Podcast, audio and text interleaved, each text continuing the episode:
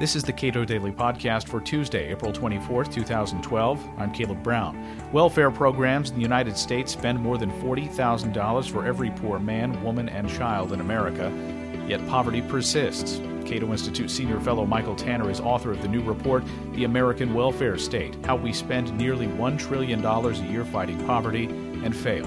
We spoke last week. Well, most people, when they hear welfare, think of the cash payment program known as temporary assistance to needy families, used to be aid for dependent children. Uh, but that's just a small portion of welfare. The reality is the federal government currently operates 126 different anti poverty programs. And state and local governments operate additional anti poverty programs on top of that.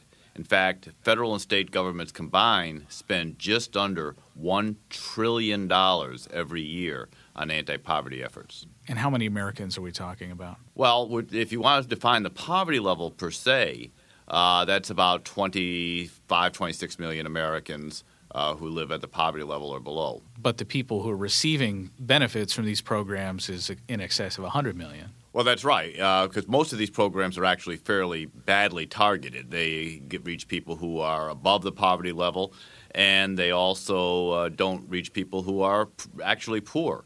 Uh, the reality is that about 52% of all income in this country now comes from the government, either in the forms of transfer payments or uh, or salaries from the government. Economists, when they talk about welfare, uh, are often heard to say, well, look, let's just cut these people a check. If, if this is the way we're going to do this, let's just cut people a check. And you point out that for every poor man, woman, and child uh, in America today, we spend nearly $15,000. Well, that's right. If you're looking at a poor family of three, which would be typical a mother and two children, uh, we're about forty-four thousand uh, dollars per year that we're paying that family, more than enough to lift them out of poverty, and yet clearly we're not doing so. So this is not a very efficient mechanism that we're using to deliver anti-poverty assistance. What is the fix? I mean, where, how do we uh, begin the process of climbing out of uh, of this this problem. You mentioned that there are hundreds of different programs. Well, I think the biggest problem we have is that the focus of our anti-poverty efforts are wrong.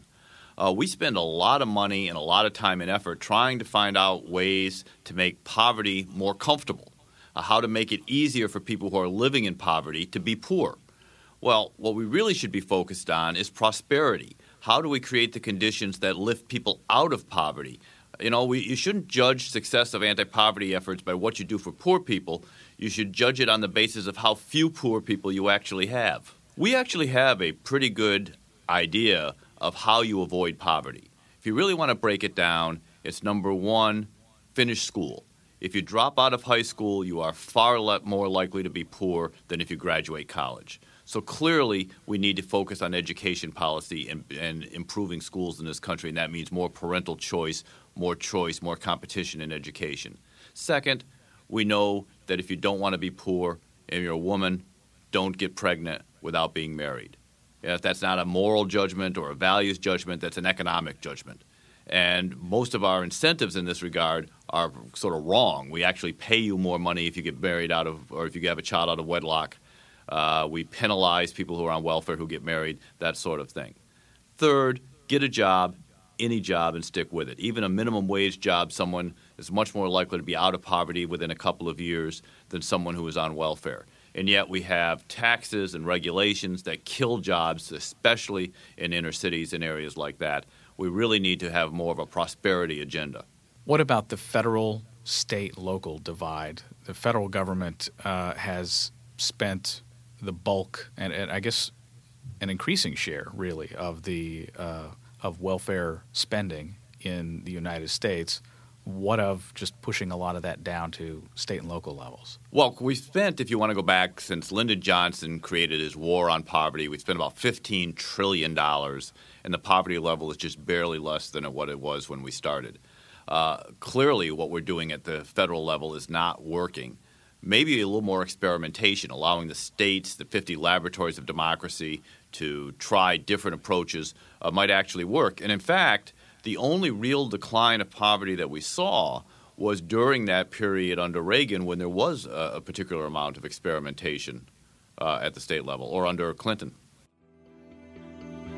Michael Tanner is author of the new Cato paper, The American Welfare State How We Spend Nearly $1 Trillion a Year Fighting Poverty and Fail.